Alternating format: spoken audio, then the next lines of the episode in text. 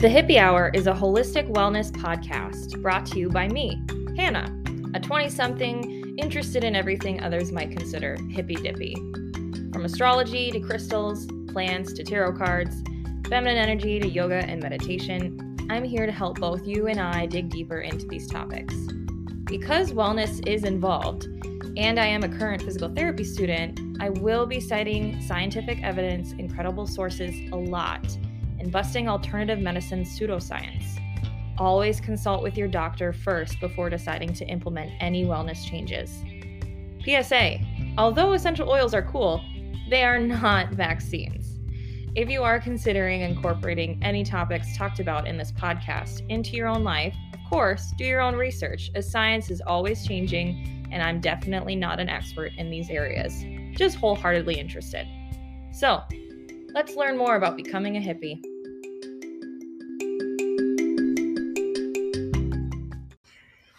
Hi, everyone, and welcome back to another episode of the Hippie Hour podcast. Today, I have a wonderful guest, my first guest uh, back since kind of revamping the podcast, Kylie Morken.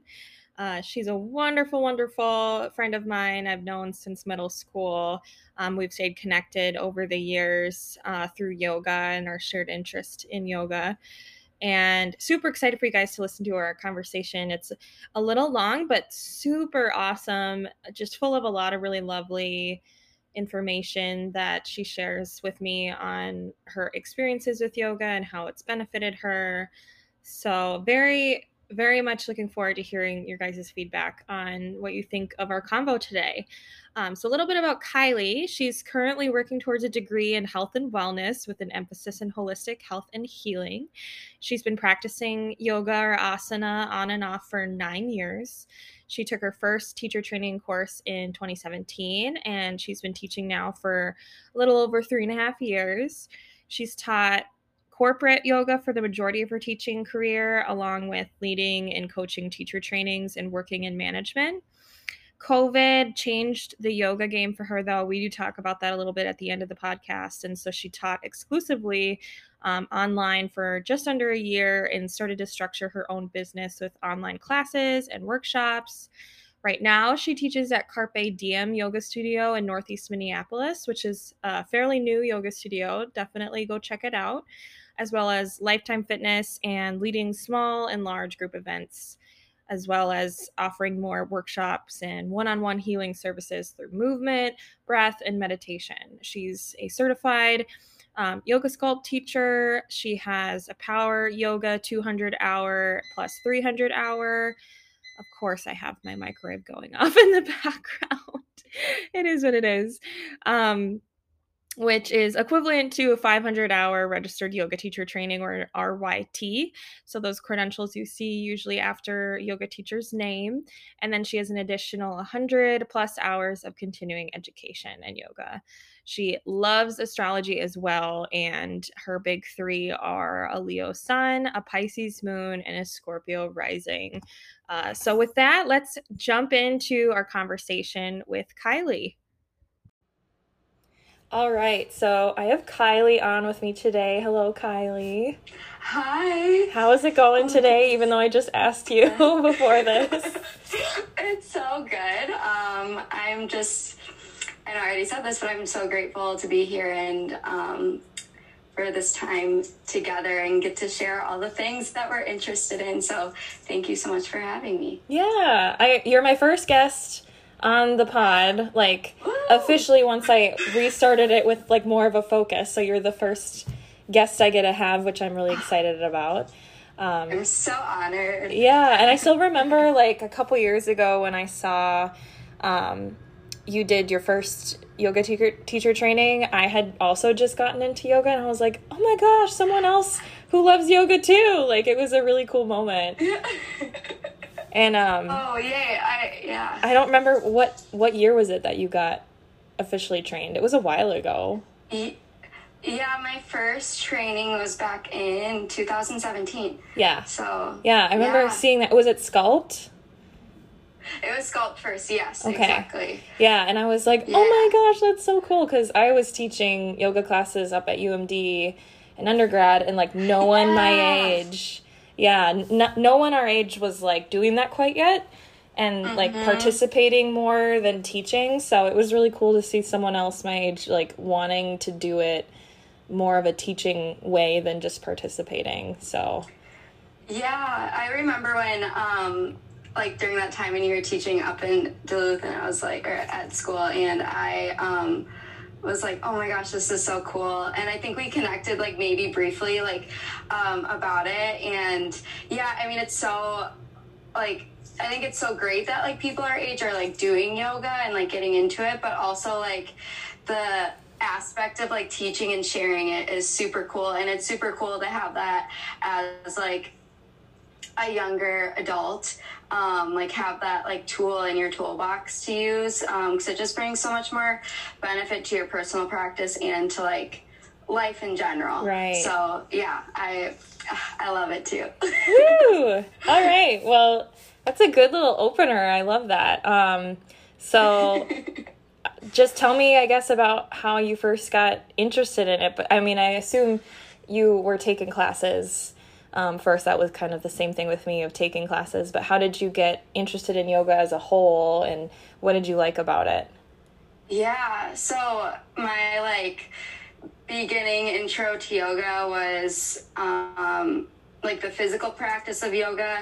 My one of my best friends, um, Maddie, in high school, took me to a yoga sculpt class, and um, I just remember, and I had the, I was like thinking back on it um, a couple days ago, and I remember coming out of that class and being like, oh my gosh, that was so cool, and I was like, it'd be really cool to teach that one day, but like in my 15 16 year old brain i was like oh that's never gonna happen. But it just like was this whole like experience and super fun. And i initially started really getting into it because it was great for cross training with soccer. Oh right and so um, i like have my soccer practice and that was like my my physical activity and some like weight training stuff, but then yoga kind of added this other layer that I had never really experienced before in like a physical aspect that I was like, oh, I'm like very intrigued as to what this is. Um, and I kind of started on and off throughout high school and then my sophomore year of college was when I really got into it when I was like I, I'm gonna start doing this like why not and um, at that point, it kind of transitioned to more of coming out of like a group uh, sport into my own wellness and physical wellness journey. And um, I started to notice that even my even though my body was feeling great, like my brain and like my mental health was feeling so much oh, better yeah. too.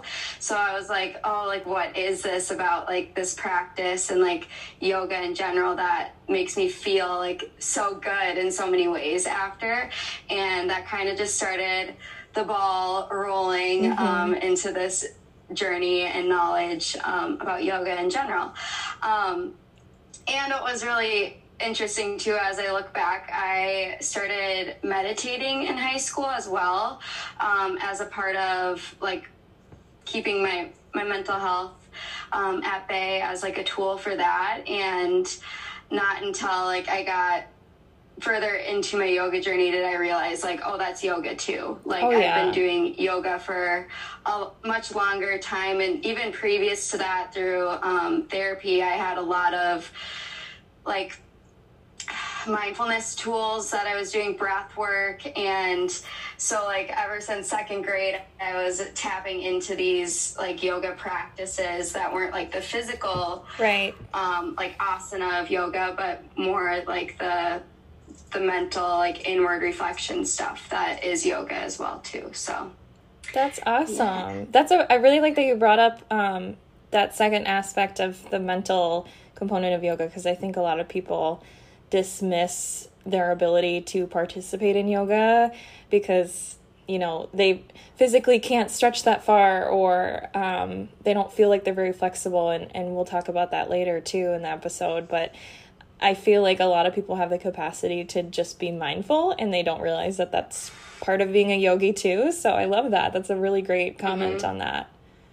Yeah. I know it's like um we it's kind of just an awareness thing. Like we're everyone's probably doing some bit of yoga in their daily life and they're just it's the awareness of it and then once you start to tap into it you're like oh i've been kind of doing this much mm-hmm. longer than um, i was thinking or my like it kind of just shifts the perspective of it all to um, being like from not knowing or not having that but then like uncovering like oh i'm i'm actually like doing these things already and now we get to journey into more knowledge and stuff like that. So right, yeah, yeah. I love that. I think it's especially point, important too for like I think in the yoga community they've started introducing um, like little yoga or mindfulness workshops for kids, and I don't feel like in the past um, it's been as approachable for kids, but it is totally something kids can do. So when I was working at a studio in Duluth, they started introducing like a kids hour where anyone who wanted to bring their kids to to do some poses or to learn meditation at a young age they could do that and i thought it was really helpful like even your note on doing some sort of breathing exercise in second grade mm-hmm. like super great for kids and i think a lot of people wait until they're much older to get into yoga and we should start teaching it to kids as soon as we can absolutely i i totally agree with that there is like I mean, we'll probably talk about all the like nitty gritty stuff, but there's so much benefit to even doing like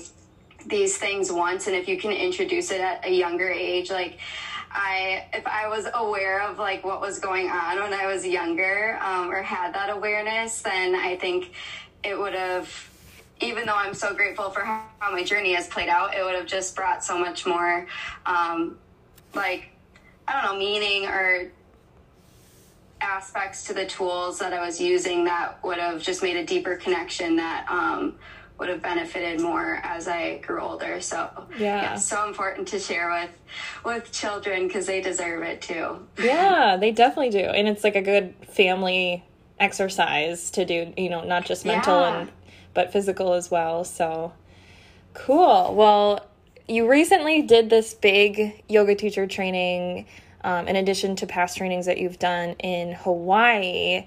And I think that's kind of the bulk of um, what I wanted to talk to you today about because I feel like people get super interested in any sort of um, like destination related teacher trainings because there is some sort of energy that comes with like putting yourself in a different place and kind of like a new environment even if it's beautiful there's some discomfort there of like you're away from friends and family and you're doing it kind of intensively over X amount of days. And I know that that's always been a dream of mine to do somewhere far away instead of um, just periodically over time. So, um, yeah, how was that? I know you just got back and and let's talk about that. Yeah, um, it was like every time someone asks me about it, I just like so many thoughts and feelings flood to my brain. So then I'm just like, trying to like uncover like what's the best way to like describe it and i there's a lot that i can't put into words but it was the most magical transformative and like healing event that i've ever experienced from both a like a yoga level obviously but the um the magic that lives in Maui and in Hawaii in general is just something that I like wish I could take every single person that I love or that I know and know and love and bring them there just so they can like experience the the vibe, the mm-hmm. sensation, like energy that's there because it's just so um, different than like anything else I've ever experienced. That was my first time going to Maui. I was gonna say an island, but I was like, maybe I've been. I think England's an island, but maybe not. but, not um, like a a typical island. yeah, a different kind of island. Um, but that was my first time being like in kind of a tropical island environment, and um, there's so much about Maui that I I just kind of went in and was like very no expectation, just like I'm gonna do this. I decided to do it like it wasn't very randomly, but it just happened like like very quickly. I started telling my mom about almost a year ago or just under a year ago, I was like, I'm gonna move to Hawaii, and like don't know where that it did. There was no grounded thought behind it. It just like came to my brain one day, and I started thinking like, where would I want to go if I could go somewhere right now? And I was like, oh, Hawaii. And then I was my I tell my mom, and she'd be like, yeah, okay, whatever. Like, just like, because there's no like really true like thought or plan behind it. Especially then, being someone like probably, I'm assuming born and raised in Minnesota of all places. Yes. yeah, exactly. Like, haven't, like, have done like little things, but like haven't really fully moved and lived in a different place for um, an extended period of time. And so, uh, that that was that. And then one of the teachers that I work with had just done a, or had, was going to do a, her 500 hour training in Costa Rica. And I was like, that is so cool. Like, uh, that kind of opened my brain to be like, oh, like, you know, I wanted to do this extra training. I didn't know when I would do it, but like I knew it was a goal of mine to do. And then I was like, I could go somewhere like for that. Mm-hmm. That'd be mm-hmm. cool. I don't know. And then um, it kind of just happened where I started researching a little bit of different yoga studios or different trainings in Hawaii and kind of asked around the community a little bit too. But then randomly, I was scrolling through my Instagram one day and this yoga studio popped up in Maui and I started looking through and I was like, oh my God, this looks amazing. Like yeah. started getting like this, you know, that like warm sensation in your heart space where you're like getting like a nice pull towards something. Oh, yeah. And yeah. I um, was kind of looking through and saw that a girl that I had trained previously a couple of years ago was like commenting and liking their stuff. And so I messaged her and was like, have you been here? Like, what? what? And she was like, yeah, I just did another 200 hour training out there um, last year. I loved it. It was the best experience. Like, want to go back right now. Mm-hmm. And that's literally all it took. I was like, I'm sold. Like, yeah. yep, sign me up right now. Um, that was the universe, so, like, definitely giving you all these signs that it, it was just meant to be. Oh, absolutely. Like, I know that 100% now being through it and even just like leading up to it that it was completely divinely guided um, mm-hmm. um, it just happened at the right time i have been in kind of like a limbo space i would say career wise and life wise too post or throughout covid like that with everybody's life it shook up mine too mm-hmm. and had to innovate and create kind of out of my what I wanted and who I am kind of just gave that self reflection time to be like, okay, what am I doing? Like, right. where do I want to go? Um, and so it came in at the right time where I was contemplating all those things and looking for something new. And even in my teaching too, I it was a year of like growth throughout the COVID period that I'm so grateful for learned a lot about myself and my teaching, but um, I also didn't have like kind of that new inspiration thing to tap into that I knew I needed to seek out right. to get. Um, and so that also was coming in at the perfect time. And um, I, I, think even just from getting there on day one and going through the experience um, everything just unfolded in a way where I was like, I am exactly where I'm meant to be right here, right now. And these people that are with me are here for a reason, and we're together for like it's all like the instructors, the people, the people in my training too. Like, I it uncovered slowly as to like why we were all there together at this specific time, mm-hmm. um, and just in that sense too, super magical yeah. Um, from a kind of like personal standpoint. Um, and I could keep going on and on. So if you have any specific questions, yes, I yes I do actually. So, um, like, let's say someone's listening and they're like, I have no idea what a yoga teacher training even is. Like, what is it? What? How do you do it all in one? Like, you know, when you do it more of a um, destination training versus like a periodic training? Like, what are the differences? Um, how yeah. was it? How was it? You know, day one versus the last day when you were there.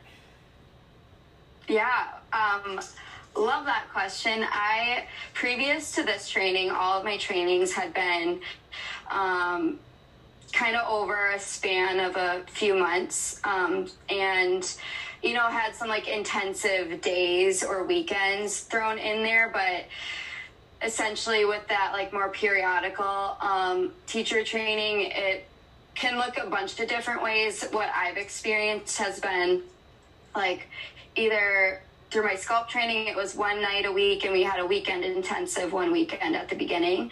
Um, that went over a three month span, I believe. My 200 hour training was a little bit more intense because there was more hours involved in it. And um, that was four nights a week and like three hours at a time. And I know a lot of different trainings, especially in like the Minnesota region or Minneapolis community, kind of follow that similar um, style um, where a few nights a week, or even some can go like one weekend a month and go over like a year or so, like mm-hmm. very can vary um, in those trainings what that kind of looks like and i guess with all trainings they have to hit a certain requirement through Yoga Alliance, but yes, it's yeah. like you get kind of all aspects of different learning styles. You get lecture style stuff. Um, you practice teach eventually throughout training. Uh, a lot of like posture workshops, and that kind of ties into the lecture style of things.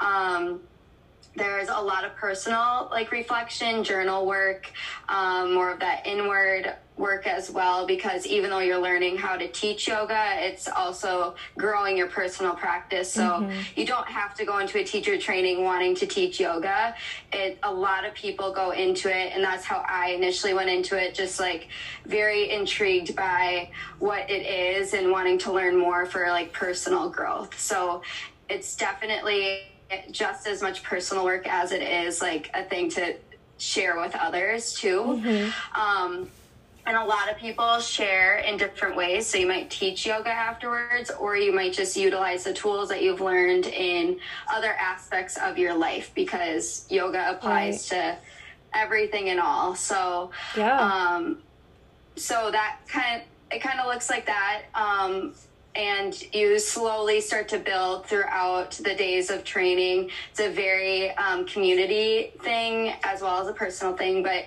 get really close with the people in your group, and that's really cool to have that connection and deeper bond with somebody when you're doing that inner work and. Um, also like everybody around you is doing that same work at the same time it's like a very powerful um, and even more transformative experience because you're sharing it with people. Mm-hmm. and um, from my experience it's a lot of people that like i normally wouldn't like have the opportunity to connect with or maybe not seek out initially. And so like everyone in all of my trainings have like come from different places different backgrounds um, have different experiences. So it's a really cool way to like learn more about other people and um, feel that oneness between us all.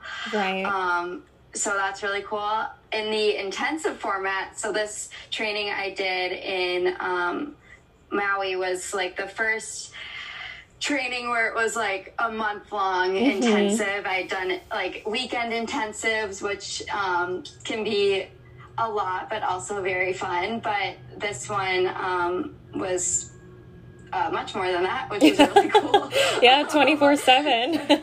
Yeah. So, what that looked like specific to this training is um, the from the get go, you do, we would get there to the studio at 7 or 7.30 every morning and then we would do yoga stuff all day until like 3.30 4.30 5.30 depending on the day um, specific to this training what it looked like is in the morning we would do a karma yoga section so that was just um, selfless uh, acts um, so you're just uh, practicing that internal work of doing selfless things without receiving anything in return. So, mm-hmm. what that looked like is we would set up the studio, um, set up the cafe that was attached and then they also had a fruit stand in front. So we would do the work to like set those things up make everything like nice and pretty um, and kind of connect in that way. And then after that we would have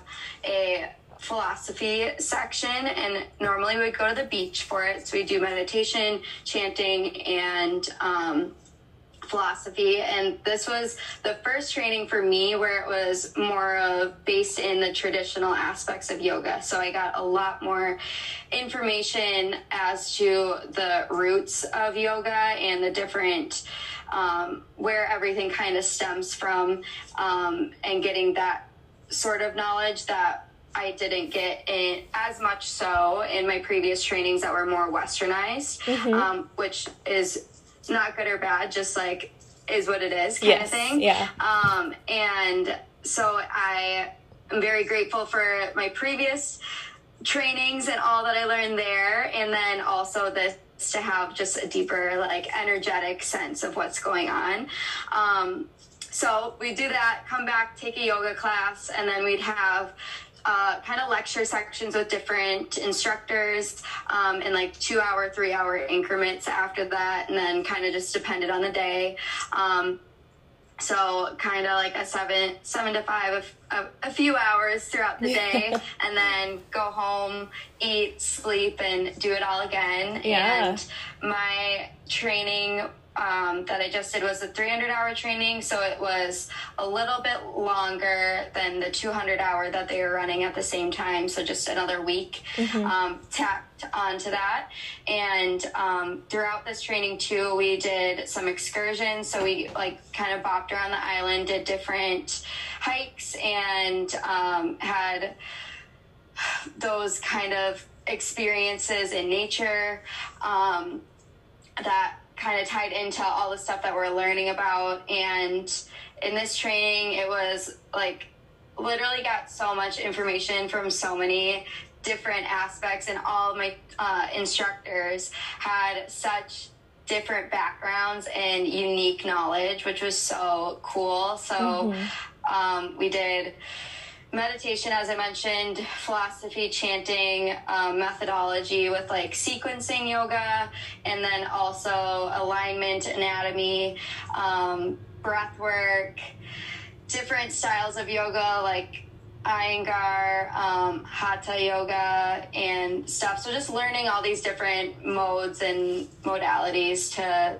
yoga in general, um, and just had a very all encompassing experience. So that's what this one kind of looked like. And um, it can be physically taxing a little bit, but it's kind of like you, but you also put in as much as you want to get out. So it's like mm-hmm. whatever energy you're putting into the experience is what you're going to receive, and you might receive it like tenfold too, which is amazing.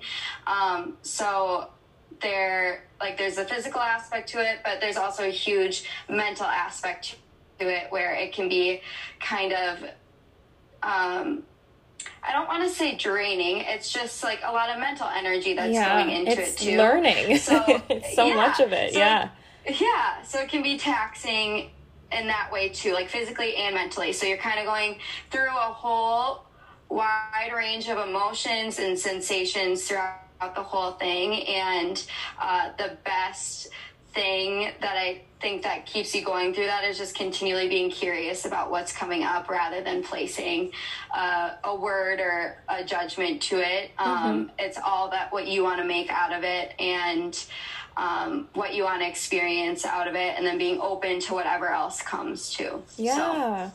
Uh, even just you talking about that, I feel like so like lifted right now. Like the, the i can just tell the energy of you talking about this experience is just so radiant and i'm very envious because this is something that i also need to do for myself in the future. So i i love all of that. I think one question that i thought of as you were talking was what was mm-hmm. what was like your favorite part of this trip or experience? Like what was the one thing that really stands out in your mind when you reflect on it yeah. Um, so many things.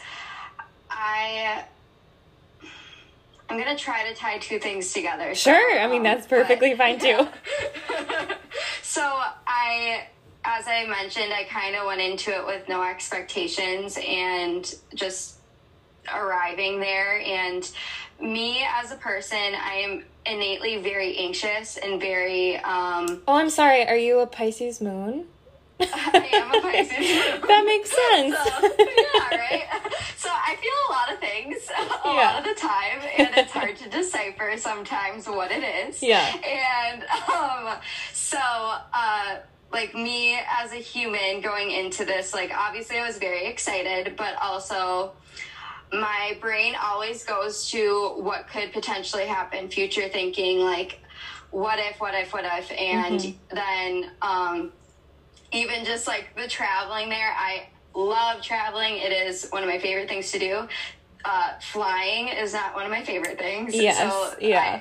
I, I have to kind of brace through it a little bit. So Kylie on the plane to Maui, even though I was so excited, was also like, Ugh, yeah, like, holding yeah. on to the seats of the airplane, just wanting to get there. Yeah. Um, and from the moment I landed, stepped out of the plane, got my bags, and was waiting for my Uber, like all of that lifted. Mm-hmm. I it was kind of like something I've never felt before. I got there and was like sat down, took a breath and was like I'm home. Like Aww. I felt at home, at peace. Like mm-hmm. any sort of anxiety that I had felt going into it was gone. Mm-hmm. Um, and even like I don't like Ubering by myself. That's like another funny thing. I don't know. Um, but I, so like even getting there, I was like, yeah. I should Uber by myself to this place. I don't know where I'm going. Like, how is this gonna go? Um, and got in the Uber, had the nicest Uber driver I could have ever had. We had the best conversation, and I um, was just like, okay, like the I there's Kylie, there's nothing to worry about. Like mm-hmm. you are meant to be here and you are meant to receive and take in all that is coming your way. So just from that, um, and then getting into training, I coming back to that no expectations thing. There is so much about Maui and Hawaii that I had no clue about going into. I was like, oh, I'm going to go do this teacher training and I'm going to be in this beautiful place. Like, that'll be cool. Like, I'm just like, you know, I'm here for this training. And then, like, mm-hmm. all this other stuff is extra. Like, I'll get to go to the beach and, like, jump in the ocean. And that's yeah. cool. Um, but it was so much more than that. Um, Maui and Hawaii in general, and Maui in particular, is a very spiritual place. It is very um, high vibe, very like energetic and um, one of the this is a fun fact that I love the um, the Hawaii Islands align with the chakras that we have in our oh. body, so the oh. energetic um, the energetic things that we have swirling throughout yeah. our entire bodies. I and didn't know that Maui. Yeah, I didn't either. So that was one of the coolest things. Um, and Maui in particular is associated with the sacral chakra. So that is like your hip space and um, it, it's a very watery thing. So watery in the sense of like fluid and your creativity center, your sensuality center, which is like connecting to your five senses. Um, and then also like kind of like this inner like loving strength that we mm-hmm. all have inside of us like that's what maui represents maui is also the heart center of the world um, is what i've been told mm-hmm. so um, you get both of that creative um, like sensual energy along with this loving caring supportive energy mm-hmm. and it's like all this like elevated like sensation vibration that you're feeling. Yeah. Um so like when i like sat down that's like what i was feeling like when i initially got there was all that love creativity like fluidity. And um they in hawaiian uh that's consider or like the energy that is felt is called mana. It's the life force energy. And so when you're there you're feeling all of this mana. Like my mm. mom came and mm. visited and she was laying in bed the first night and she's like kylie my body is vibrating. Like what is going on? And i'm like oh you're just feeling the mana. Like it's, it's all good. That's so, so sweet. um, yeah. So like in that sense i think one of my favorite things was that just the vibration alone of being there and all the spiritual like ties to it that I had no clue. And all of these things that go on and are there like the physical things the water the sand the jungle the trees like all of that have such a deeply rooted spiritual meaning to them. And like the land that you're walking on is super sacred. Um, and just like having that awareness while being there made it so much more transformational than like I could have ever imagined. So I think that was one of my utmost favorite things and kind of tied into that was I had such like a lot of people would probably call them like coincidental things, but mm-hmm. like more so like divinely guided like synchronicity things that happened and had such special moments with the people in my group. Like i remember sitting there on day one and like having these four other humans around me and then all of my instructors around me too and thinking like i'm so excited to see why we're all here together because um, we're all so different.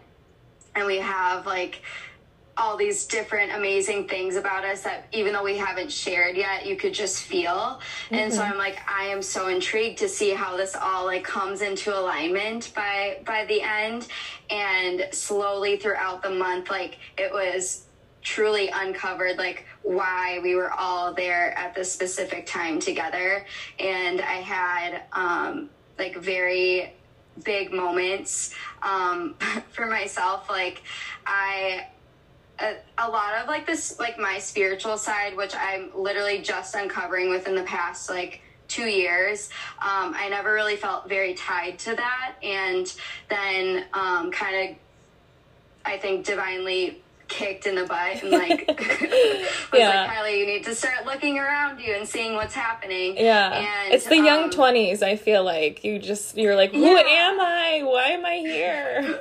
what is going on? Yeah, like, seriously. Um, and so me coming into like still like uncovering that spiritual side of myself to this place that was super spiritual was very powerful. One of the things that happened while I was there, which I like, which is one of my favorite things, um, I we went on our first excursion and we went on this hike in the lava fields, which is kind of like around the south corner of the island.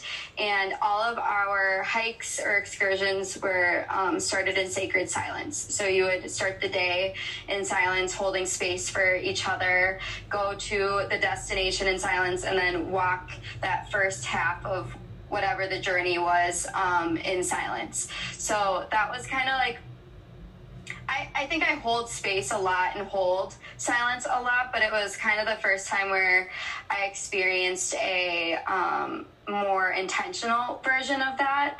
And um, it was really cool just, just like walking there and like a lot of thinking, which for an anxious brain, um, can be a lot at sometimes, but also knowing that there was an intention behind why I was thinking so much.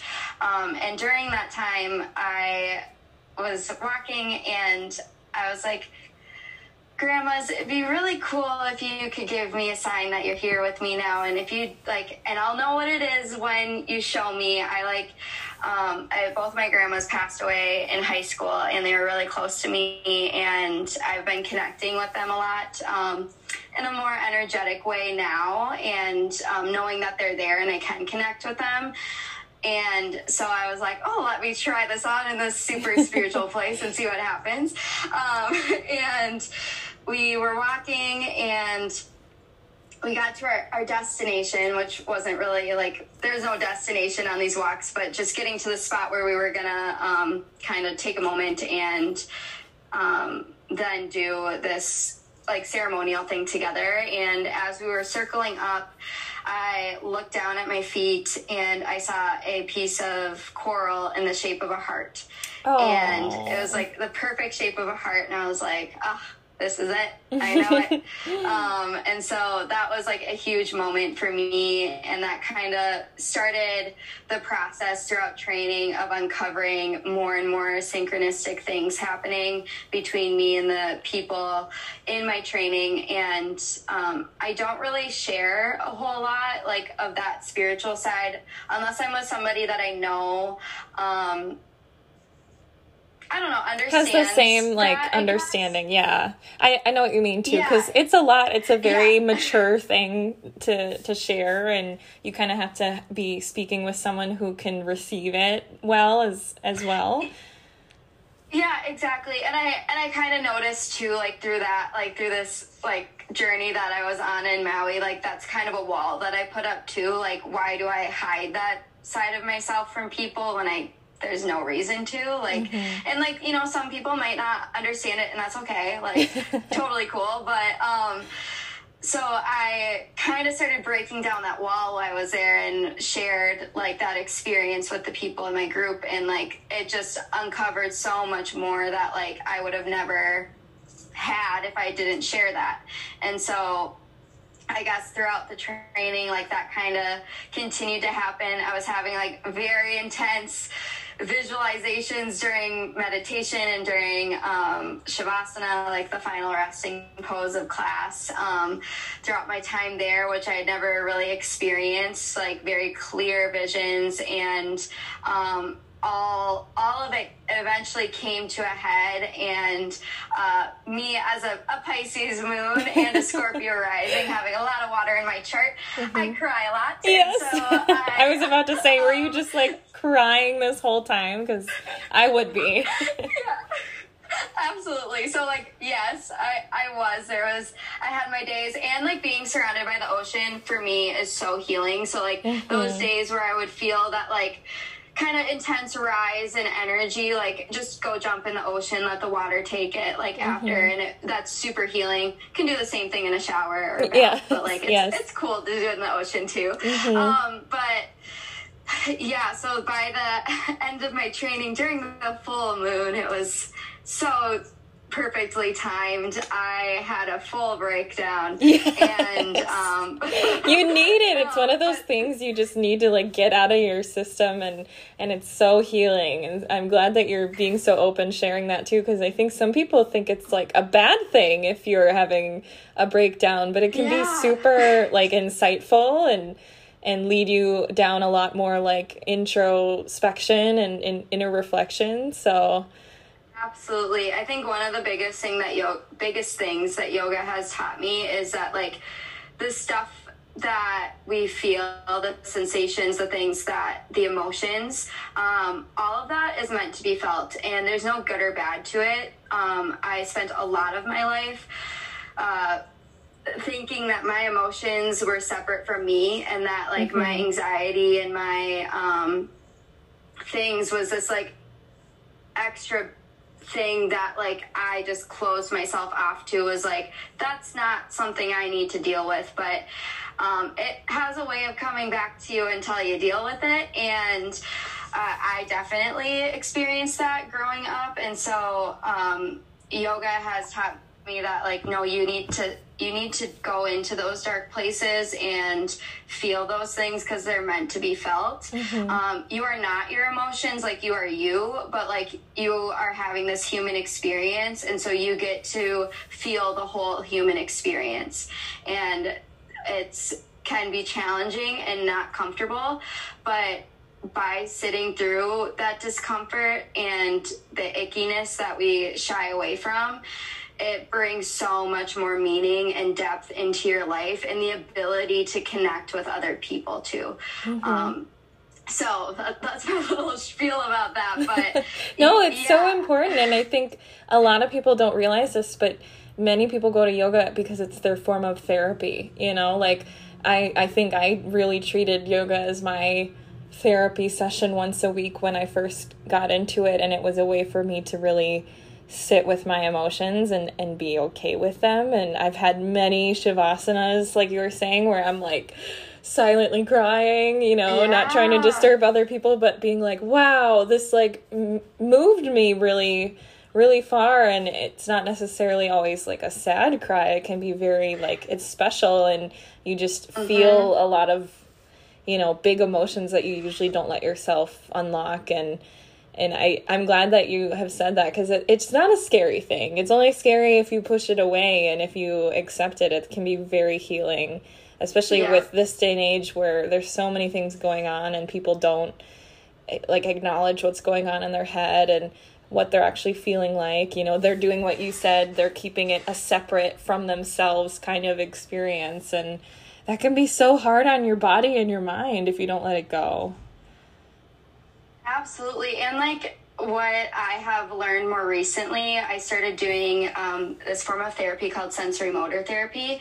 And so I've done cognitive behavioral therapy my whole life, basically. But now, as I've gotten older, um, that like my brain like has gotten to the point where it's like okay we we overthink these things and there there's another mode to tap into to mm-hmm. start to heal and what divinely came into my life was the sensory motor therapy and what it is is more of the somatic healing so the body healing. Um, a lot of the things that we feel mentally so anxiety depression um, that stuff and i'm not a mental health professional but this is from my own experience. Um, love the love the disclaimer. I do that too yeah. Um, but so all of that, those things that we feel, um, we process them mentally, but they get stored in our body. Mm-hmm. So even though we might have gone through something in our head over and over and thinking that we've healed from it, um, or I guess like for me, I have thought that I've healed from these things, and then they start to pop back up again, and I'm like, what the heck? I've mm-hmm. how many years have I spent on this? Anxiety thing. Yes. Like, you think by now it'd be gone. Well, a lot of the things that tie into those experiences or um, I don't know, they can innately be in you as well, um, have a physical component to them. And so in sensory motor therapy, you do the work to feel the sensations in your body, like anxiety, like where is that felt?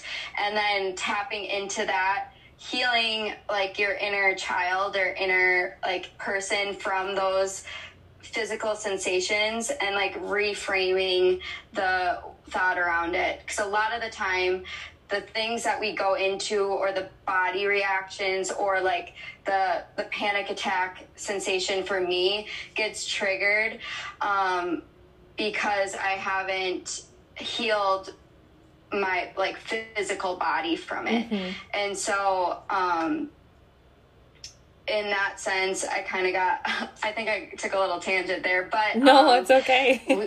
I, I feel the same way. All, the minute you said panic attack, I'm like, oh my god, I've been there, and it's so scary because yeah. it's so like in your body, but your head is like, yeah. what is happening? You know, they're two it's separate things right now. Yeah, exactly. And sometimes it's like not even a cognitive thing that triggers it. It's like you're in a situation and your body starts to feel that same sensation mm-hmm. that you mm-hmm. felt before. That then results in whatever reaction. So then your body goes to that reaction and you get there and you're like how am I here right now? I've done all this work to not be here. Mm-hmm. And it's because like our body stores these things and emotions and feelings that like subconsciously happen. Sometimes consciously we can be aware of them, but it's a lot of the time like these subconscious things and then these sensations that we're blocking off cognitively because we're thinking so much in our head about it um, right. um, and not in our bodies. And what yoga does specifically, well, all of yoga does this, but um, in like the physical movement and asana, you start to uncover those things and tap into those areas that might be closed off where you're storing all of your energy. Um, and so it can release a lot of stuff physically. And so when you're laying in Shavasana, it's like you can have that experience of like tears or laughter or mm-hmm. anger or whatever comes forth because you're uncovering all this stuff that's been stored for however amount however long of time it's been in there um, and that's kind of like it and it needs to happen because yeah. then it results in all the stuff after the fact where you can reflect and be like oh like now I understand deeper or now I I know when I'm in this situation like my body might react in this way or you know yeah. endless amount of reasons but that's kind of what happened like to me when I was had hit that point. I had hit this breaking point where all of these things that were being uncovered daily through movement through meditation through connection all of it like had come to this boiling point and I just mm-hmm. needed this release. I literally cried for a whole day. and um which I mean it sounds like kind of like oh Kylie but like No, but it's it like it's really also healing. so beautiful. Yeah, like it it's yeah. it speaks volumes about what that training was able to do for you too of like just being able to uncover a lot of things that probably therapy would take like seven years to do and you did it in a day you know? Yeah exactly. It just like um combines it combined all of these things that led to this beautiful breakthrough point. And i like uncovered while i was there that i put up i'm very good at putting up physical walls with um, people or things in my life. Like I can set like physical boundaries pretty easily. Energetically, no. Like I have a very hard time energetically putting boundaries up. So mm-hmm. even if I like need to step away from a person physically, like I can still feel like what yeah. is going on. Yeah. You know, um, mm-hmm. um, with them, with me, with the the balance between. And so I kind of knew that going in, but didn't really fully understand the depth of it. And so what I started to uncover while I was there is the breaking down of these physical walls that I put up as protective measures, but I don't need that protection anymore because I'm a different in a different place mm-hmm. in my life where now I can um, be okay with being my whole self and who I am and not feeling like I need to hide away from certain people or certain experiences. And then now my work is to how do I put up good energetic boundaries with people. Mm-hmm. Like I can still physically be around or in energetic boundaries with any kind of being, but like I can physically be around someone, but I don't need to take on what they are experiencing. Right. And yeah. so that is now my current work that I get yes. to do. no, I love that. I feel like I, I have been in the same place before too of like trying to wrap your head around that there are certain people in your life you can't avoid who are energy suckers. Like I have immediate family members who love them to death, but they completely suck all my energy out and it leaves me with like nothing when I, you know, am away from them. And so actually like finding out how I can, you know, protect my own energy first and and kind of take a second to be like, okay, whatever's going on with you, I can listen, I can acknowledge that you're going through that, but it's not something I have to take on, like what you're saying. It's not something that I have to hold in my own heart and my space and I don't have to fix it for you. It's not my thing to fix, but I can be a shoulder to lean on if you need it. But I also, if I don't have space for that today, I am able to say, I actually can't help you. You know, like it's a really hard thing, I think, especially as an empath, to be able to say, I'm sure you're the same way, where it's like, of course, I, you know, feel for you and I want to help you and I want to be that shoulder everyone can lean on, but like I also have to take care of myself first it's really hard to come to terms with that and and be like i mm-hmm. need mm-hmm. some space myself you know and yeah i think that's Absolutely. like super was... important for people to understand no seriously and i was literally having this conversation with one of my friends yesterday um, and especially like when you're in a healing like career or a healing job like you want to um, be there for everyone and you want to um, help heal them and when you don't when you feel like you're not doing that um, then you feel like you're not doing your job or like i need to relate this back to me. When i feel like i'm not helping others or healing others and i feel like i'm not doing my job that i'm meant to do while i'm here what i realized um, just tenfold during this training was that I need to take care of me first, fill my cup up first, because if I'm coming from a space of lack, then I am not able to give what I want to those around me. Mm-hmm. And what I um, have experienced now with strengthening like my personal practices and yoga in general like for me that is my thing that i tap into to be able to fill up my cup and and other things too connection with like certain humans in my life and um, nature too. like when you like when you start to go to those sources where you get the most energy, the most benefit, and you come from a balanced place or a grounded and stable place and you're able to serve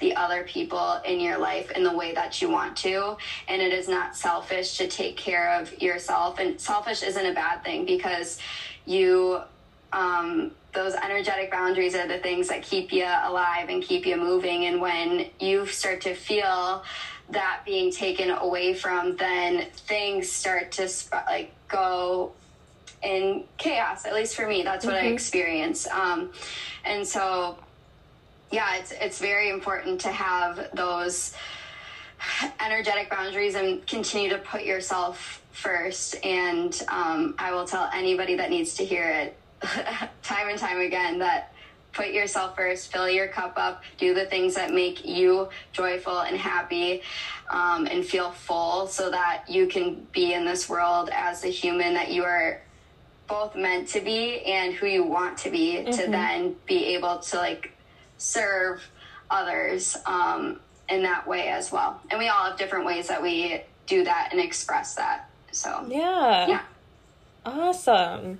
Well, kind of shifting gears here. That's all the wonderful yeah. positive things about yoga, and I, I love everything you've shared so far. But I, I am very curious to hear your thoughts on what you think some misconceptions people may have about yoga, especially those who have never done it. Because I'm sure there's at least like one person listening to this right now who's like, you know, uh, one of the funniest things I've ever encountered of someone I have taught yoga before was that he thought he had to wear a crystal on his forehead in order to practice yoga. And I laughed so hard. I was oh. like, no, you do not. Because he had had that experience where so- someone teaching him yoga for the very first time gave him a crystal that he had to put on his forehead during Shavasana. And he was like completely confused about it. And, and it can be, it can be something that you include in a practice if, if that's something you like, but it's for much more mm-hmm. experienced yogis. So, though, so, so some people who are, you know,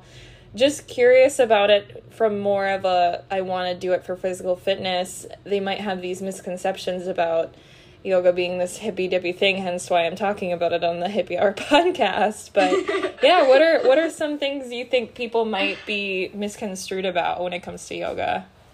Yeah, that is such a good question. Um, I guess what I have had experience with and what I hear the most, and I just kind of giggle to myself, um, and I'll explain why I giggle to myself is um, the reason why people choose not to do yoga or kind of don't allow themselves to go there is because they're not flexible enough. and I, I, I giggle because 15, 16 year old Kylie was not flexible at all. And mm-hmm. I will mm-hmm. tell you today, I do not consider myself flexible.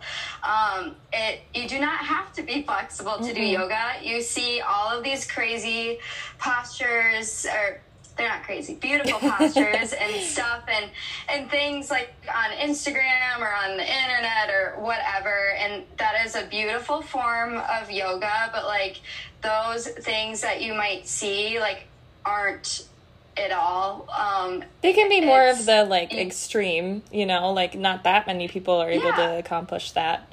So it's only yeah. a small amount of yogis are doing that. Exactly. And like me as um where and where I'm at in my journey too, like I I, I cannot get my body into some of those postures. Like I, I can work towards them and what yoga like the physical aspect of yoga is like you all of the postures have a purpose and a meaning behind them. And when you put your body in that position, it unlocks a certain somatic effect to them and uh, a healing effect or whatever the posture the intention behind the posture is it starts to unlock that um, on an inner level when you're in that position and so the uh, and at the same time there's no right in my opinion no right or wrong way to do yoga mm-hmm. um, there and like the physical aspect of yoga which what a lot of people tie their idea to that of um, and so there is a bunch of ways where you can get your body in a certain shape that mirrors the posture or the physical posture, um, but it does not need to look like this ultimate high being of what the posture is. Like everybody's body is so different and so unique and so beautiful. And um, not my body in a posture will not look the same as your body in a posture.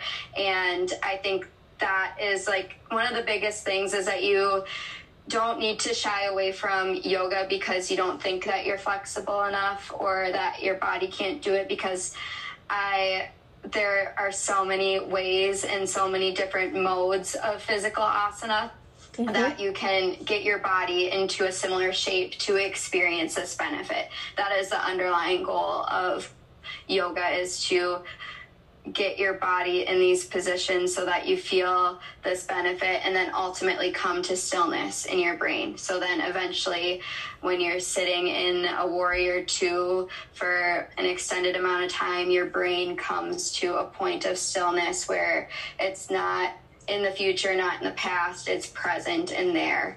So, um, I guess that's one of the main things that I see a lot, and one of my favorite things as an instructor to like have all of these different people in a space and see their beautiful formations of a physical posture. Um, also, I think another kind of misconception or maybe an oversight or you can be overlooked is that yoga is just this physical practice. Mm-hmm. Is so much more to yoga and kind of like second grade Kylie who didn't know she was doing yoga but actually was like that's kind of why I say people are probably already practicing it daily and aren't aware of it. There are these things called the eight limbs of yoga, which are um, kind of the first initial writings of what yoga is because um, it was a practice that was just through word of like connecting through words and eventually it was written down. Um, and i am so hoping that i can do justice of all of this but um, they're the first limb and second limb of yoga are how you um, go about this human life or present yourself as a human both outwardly to the world and inwardly inside. So it's how you express um, yourself outwardly and inwardly.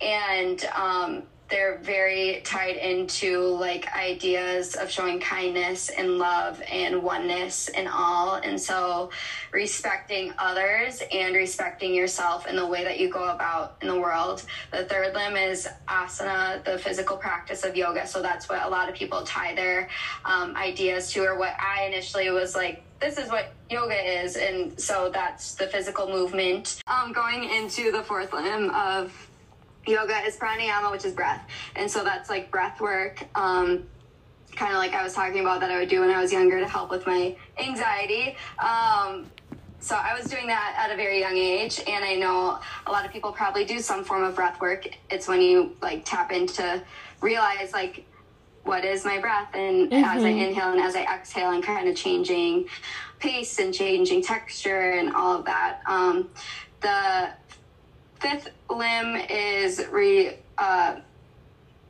is pratyahara, which is removing your senses so like coming inward to that stillness um, releasing your senses to the world around you. Um, dharana is the next one which is concentration and so finding a kind of focus or a concentration point um, in practice. After that you get to dhyana, which is meditation. So a lot of people might know or have heard of meditation or have tried meditation. That is also yoga. Mm-hmm. Um, and then ultimately, once you go through all of these things, um, you reach samadhi, which is kind of like an enlightened state. And um, in our physical human bodies, we can hit samadhi um, for like short periods of time and then you kind of like go back through all the eight limbs and continue practicing those things. So um, with all of that um, you when you like take a moment and inward reflect that is yoga. When you breathe that is yoga. When you meditate or um, withdrawal from the things going out on around outside of you that is yoga. When you put your body in a physical position that is yoga. When you treat others with kindness and respect and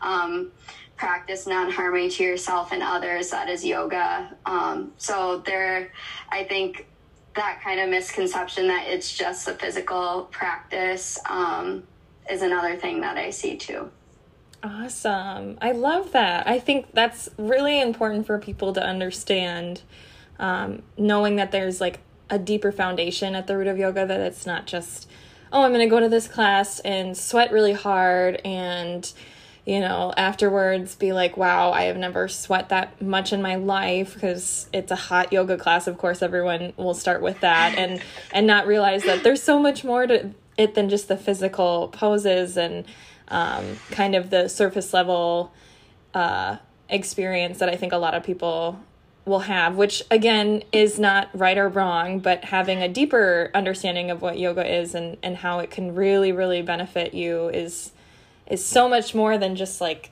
the poses. I think so many people get yeah. wrapped around the axle about that of like, oh, I can't do this uh, toe stand that is super complicated and hard and and yet someone in the corner yeah, can do it and I feel like you know, I don't feel complete because I'm not doing it all the way. And one of my mm-hmm. favorite things that a teacher said once when I was taking a class was um, starting the class out by saying, like, with these poses today, check your ego and and try to follow along and see in what places is your ego telling you to move farther into a pose um, versus what actually feels right for you. And I realized that in a lot of poses, I was doing more than I wanted because I felt like I was just supposed to and trying mm-hmm. to not necessarily compare with the people around me, but trying to feel like I was a legitimate yogi. I think by doing more than I necessarily wanted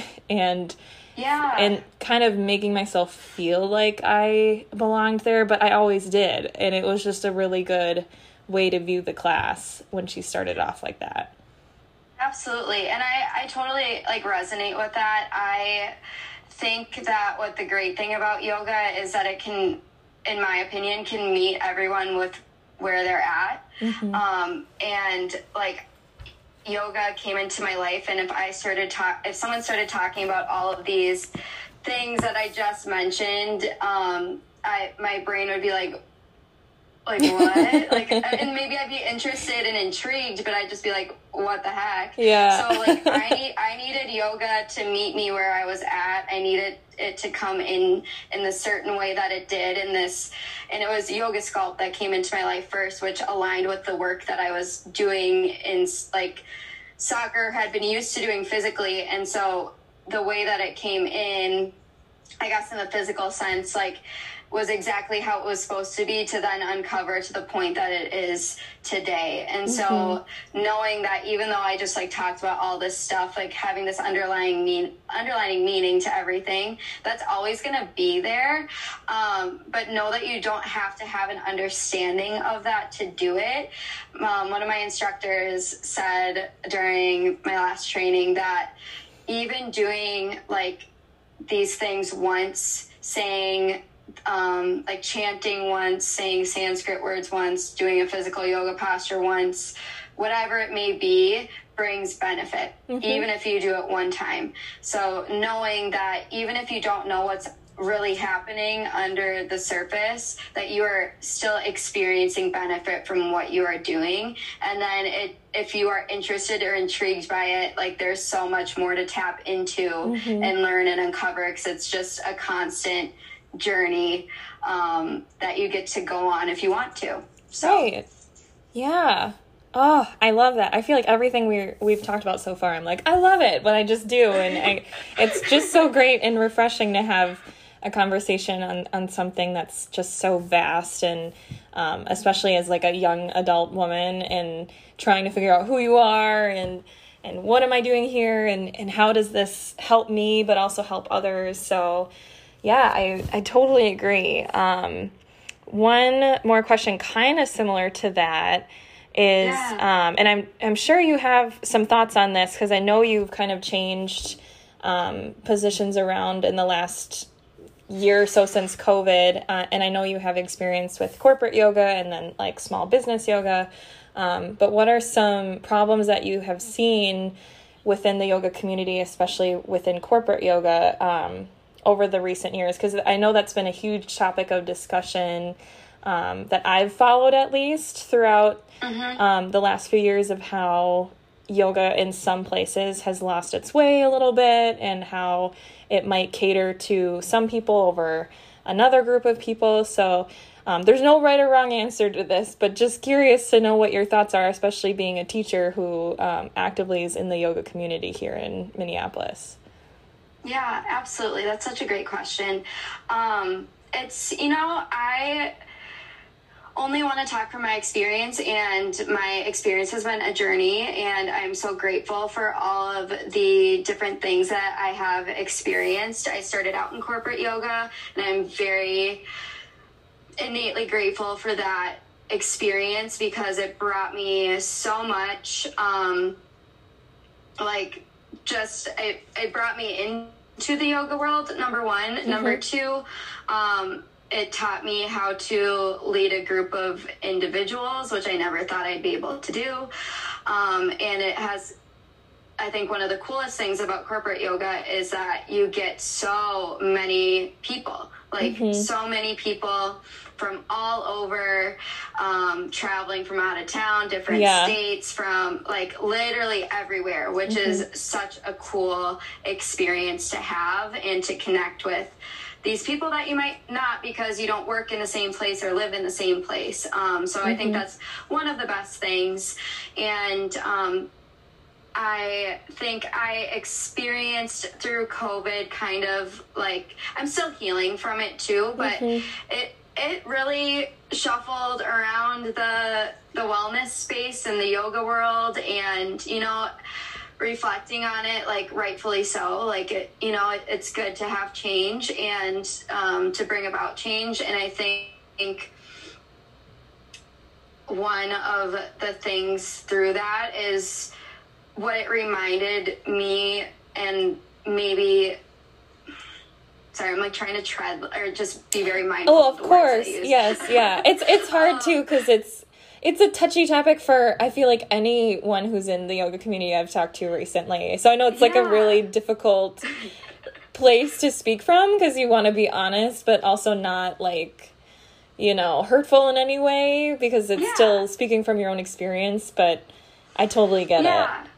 I think um, I just from my personal experience in the corporate space that I was in, I was very locked into this one thing, this mm-hmm. one style, this one place. And um, I had held all of these things, ideas, beings to this high standard in my brain.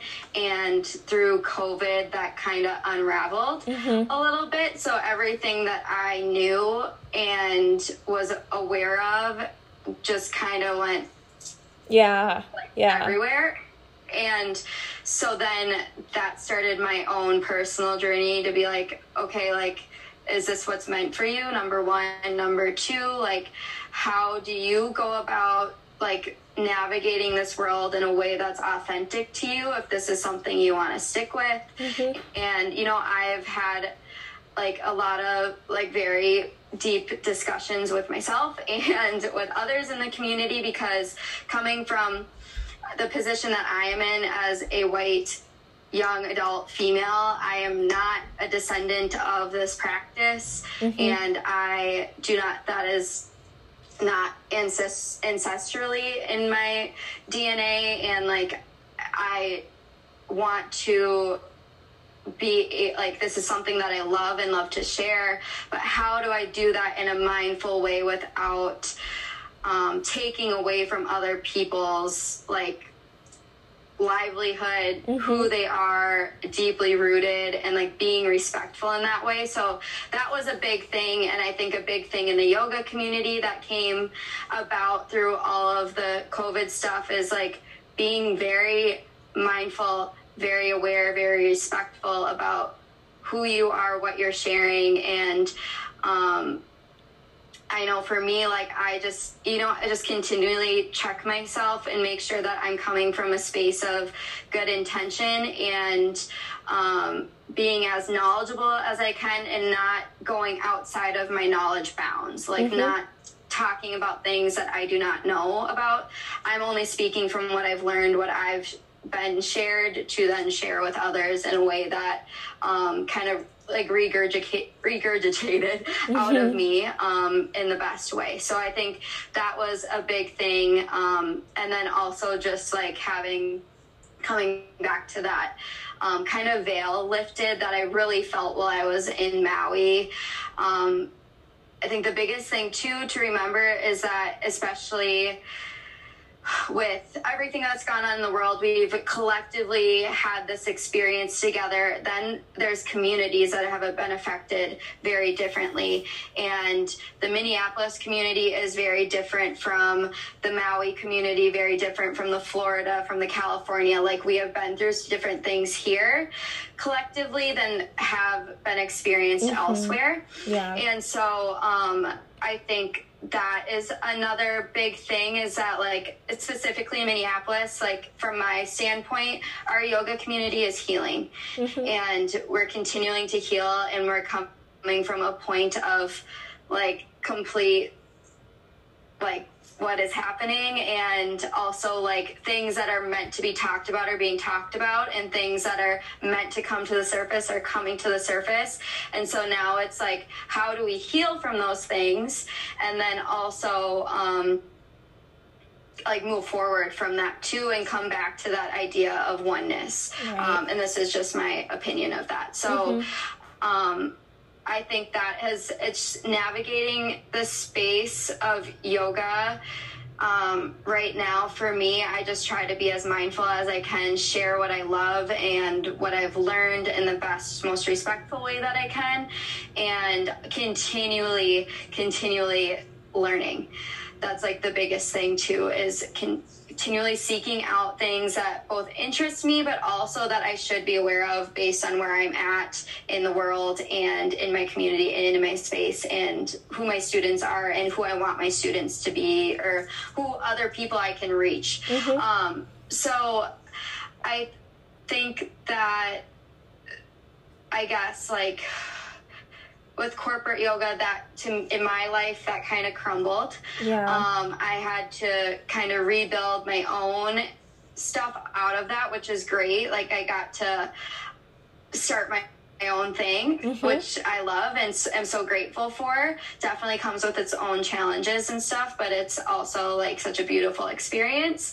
Um, and so now um, I think kind of the thing, whether it be from a small business perspective or a big corporate business perspective, is continuing to be authentic in either of those settings.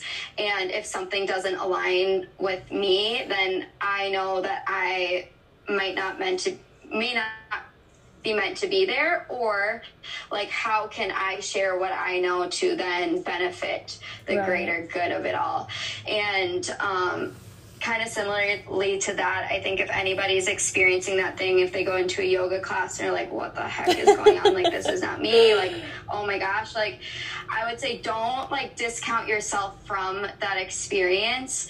Every single place that you go to, every studio, every yoga instructor has their own vibe, has their own like kind of values mm-hmm. or things that they emphasize and you might not vibe with that and that is okay. Yeah. So it's like continually like like being aware of yourself and like okay, I'm in this like class and I am uncomfortable or whatever. Like being curious, is it a good discomfort? Is it a bad discomfort? If it's a bad discomfort, your community might be elsewhere then. Mm-hmm. Like just, and it's kind of like that coming back to your your inner self and um, that inner reflection piece i think is huge in navigating what's going on today and i think that can be said for stuff outside of yoga too so um, I hope that kind of answers yes, the question. Yes, totally. Yes, and yeah. and I think that that thing you just said too about making sure that you're also checking as a student if this is right for you is so important. Because for some people corporate yoga um, studios it's where they just feel most at home and then for others it, it's just too much it's there's too many things there's too many people it's overwhelming too many choices i know i'm someone who definitely falls into choice paralysis sometimes and i'm like i just yeah. want three options at one time so i can do okay one two or three it's why i like in and out burger so much because they had literally have three options um, Seriously. So I think that's just oh. such a good note to to tell people about when it comes to yoga is like you will find your place, but it might take a couple trial and errors first. And I think yeah. people get too nervous and they're like, okay, I tried it once and I'm done and I didn't like it. And it's like anything, you have to just give a little taste test to everything and, and something will fit, you know? Absolutely. I think the other big thing that I um, have realized or has become a bigger thing in my awareness is that, and what I would love to share with others is I cut myself off from a lot of yoga, different yoga experiences for a lot of years because I um, kind of just got stuck in one mode and in that life and I loved it so much but then I was not as aware of all the amazing other experiences happening around me. And so I know that it happened the way it was supposed to happen for a reason but the biggest advice I can give anyone is like try different things. Go to different studios try them all. Like you might find something that resonates with you in a place you never thought it would.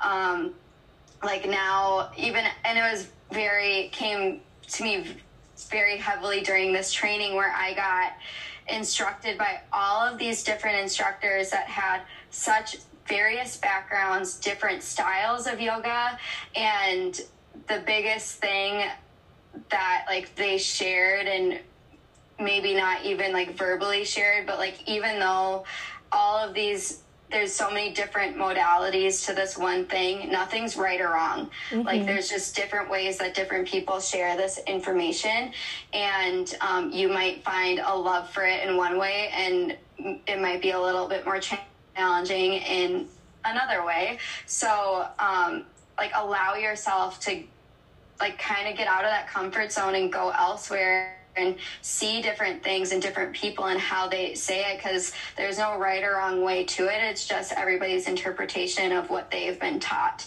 Right. So um, I think that's kind of the biggest thing and can be helpful um, in navigating space both as an instructor and as a student and like coming back to that idea of learning like continually learning, continually going back to your personal practice first, because that's how you're able to share all the goodness um, with everyone else too. Yeah. That's lovely. Thank you. Um, yeah, thank to you. to ask you one more question out of all yeah, of these questions I've asked please. you, um, just to, just to kind of hit home everything we've talked about. What is one thing that you would recommend to someone who would like to try yoga for the first time? Yeah. Like when you, I guess, to put yourself in your own position when you tried yoga mm-hmm. for the mm-hmm. first time like what do you wish you would have known then i mean i can viscerally remember that the first time i did it i went to just like a lifetime studio class and um, i was just so nervous to do it on my own and, and i was learning to make space for myself with um, doing wellness activities alone and i think you talked yeah. about it earlier in the episode of like moving from a team mode of physical activity to an individual mode is really scary and um, just kind of what your thoughts were if you could go and tell little Kylie again like one thing about starting yoga for the first time. Absolutely. I think some of the best advice that was kind of driven home repeatedly during my training and all of my trainings actually is to get curious and continually be curious. So even though you like if you feel that pull to this yoga thing that we've been talking about and it could be a physical yoga class or meditation or whatever it is if you feel the pull listen to that pull where listen to where it's taking you get curious about where it's taking you if you like see something a studio pop up randomly or whatever like look into it, get curious about it, and is that somewhere you want to go? And then entering a yoga class for the first time, continuing that same mindset of curiosity, I think is huge because it allows you to not place judgment on what's going on, both on yourself and on others, as well as allows you to like be present with the experience, which I think is the biggest thing about yoga is being present and coming to stillness. And so, um, just allowing yourself to just be in the experience, which I know is way easier said than done. Like, my anxious body going into a new situation, like, just like mm-hmm. vibrating from anxiety. Like, um, one of the biggest things I remind myself if I'm in that state is that um, your and this could be wrong, but I've been told this, but your body doesn't decipher the difference between excitement and nervousness. Oh, yes. So I just continually tell myself that I'm excited. Yes. Um, no, that's um, completely right. Like, completely right. That's why, like, uh, when I, this is a tangent, but when I would play hide and seek when I was little, I was so excited that a lot of times I would pee my pants, like, when I yeah. was really little. And that was, like, that's still the same system as like nervous energy. And yeah. and so it's so funny i think people completely don't realize that. So telling yourself you're excited is such a good way to kind of flip that around. Exactly. I think it's just like allowing yourself to re-shift or shift around that mindset. Um to, that being nervous is good. That means that it's probably something that's meant for you. Going out of your comfort zone is good because that's how you grow. And like when your brain starts to make a story around an experience or something, even before it happens, just like coming back to like you and that presence and just reminding yourself that it's okay and um, be feeling and like allowing yourself to keep that curious mind while you're going through the experience because you'll learn a lot in that hour, half hour, however long it is, um, about the stuff, but more so about you. And that's that's what it is. That's like what you're right. what you're there for. So um, hopefully yeah. that can be helpful. Yeah, I hope I hope whoever is listening who's like contemplating it right now is like, okay, you're right. That's a good that's a good way to view it. So thank you for that. Yeah. Um, and of course. I've loved everything we've talked about today, all of your love of yoga and your yoga teacher training, and just so many wonderful, insightful thoughts related to yoga. So thank you again. Um, because I think a lot of people just need to hear this kind of information, this kind of positive talk, and and figure out how it can be incorporated into their own lives. So if someone is listening and they want to reach out to you or learn more about your classes, um, where should they go to find you? Um, where are you teaching right now? Um, yeah. um, I literally could talk about all this stuff all day long, so I love it, and I love um, connecting with people. And I guess the best way right now is through Instagram. Can look up holistic underscore Kylie. Um, that is my my yoga my yoga Instagram. Mm-hmm. Um, and so I post on there about kind of the stuff that I love about like the wellness and healing industry and stuff that I experience, um, but also about like classes that I'm teaching and stuff like that too. So just like a, a space for shared um, wellness knowledge. Always welcome in people with questions or just want to chat. Um, uh, also email kyliemorken.yoga at gmail.com. That is also a great place to reach out to me. Um, currently, I am teaching at Carpe Diem Yoga Studio in Northeast Minneapolis, and it is such a special place, and I love it so much. I know I didn't tap into um, kind of the small business space, but it is such a lovely thing.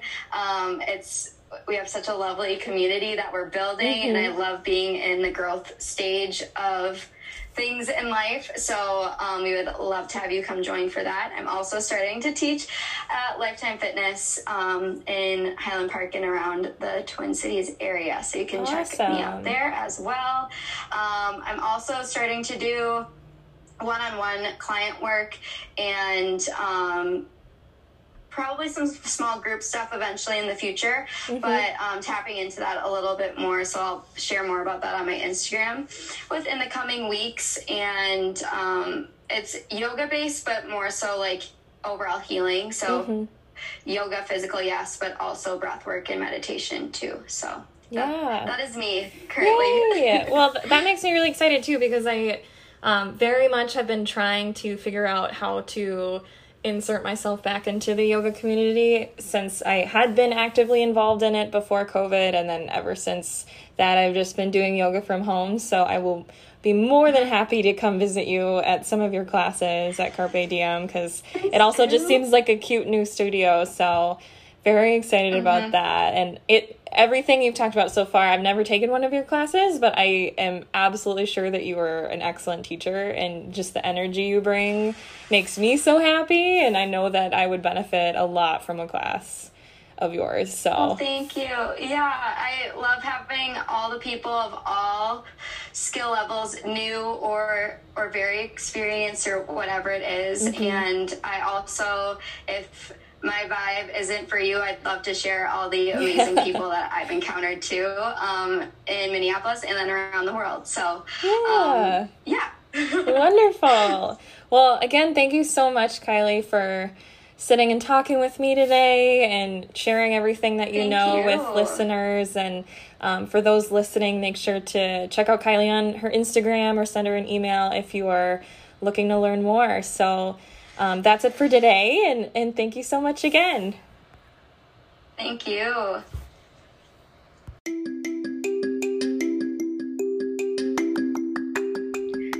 Thank you guys so much for listening to another episode. This has been a wonderful, wonderful conversation um, today, and I hope that you guys got something out of it as well. If you are interested in learning more about what Kylie has to offer through yoga, check her out on Instagram at holistic underscore Kylie, as well as take an in person or a virtual yoga class of hers through Carpe Diem Yoga in Northeast Minneapolis. Um, if you have any suggestions for future podcast episodes, uh, please DM me on the Instagram and hope you all have a wonderful rest of your weekend.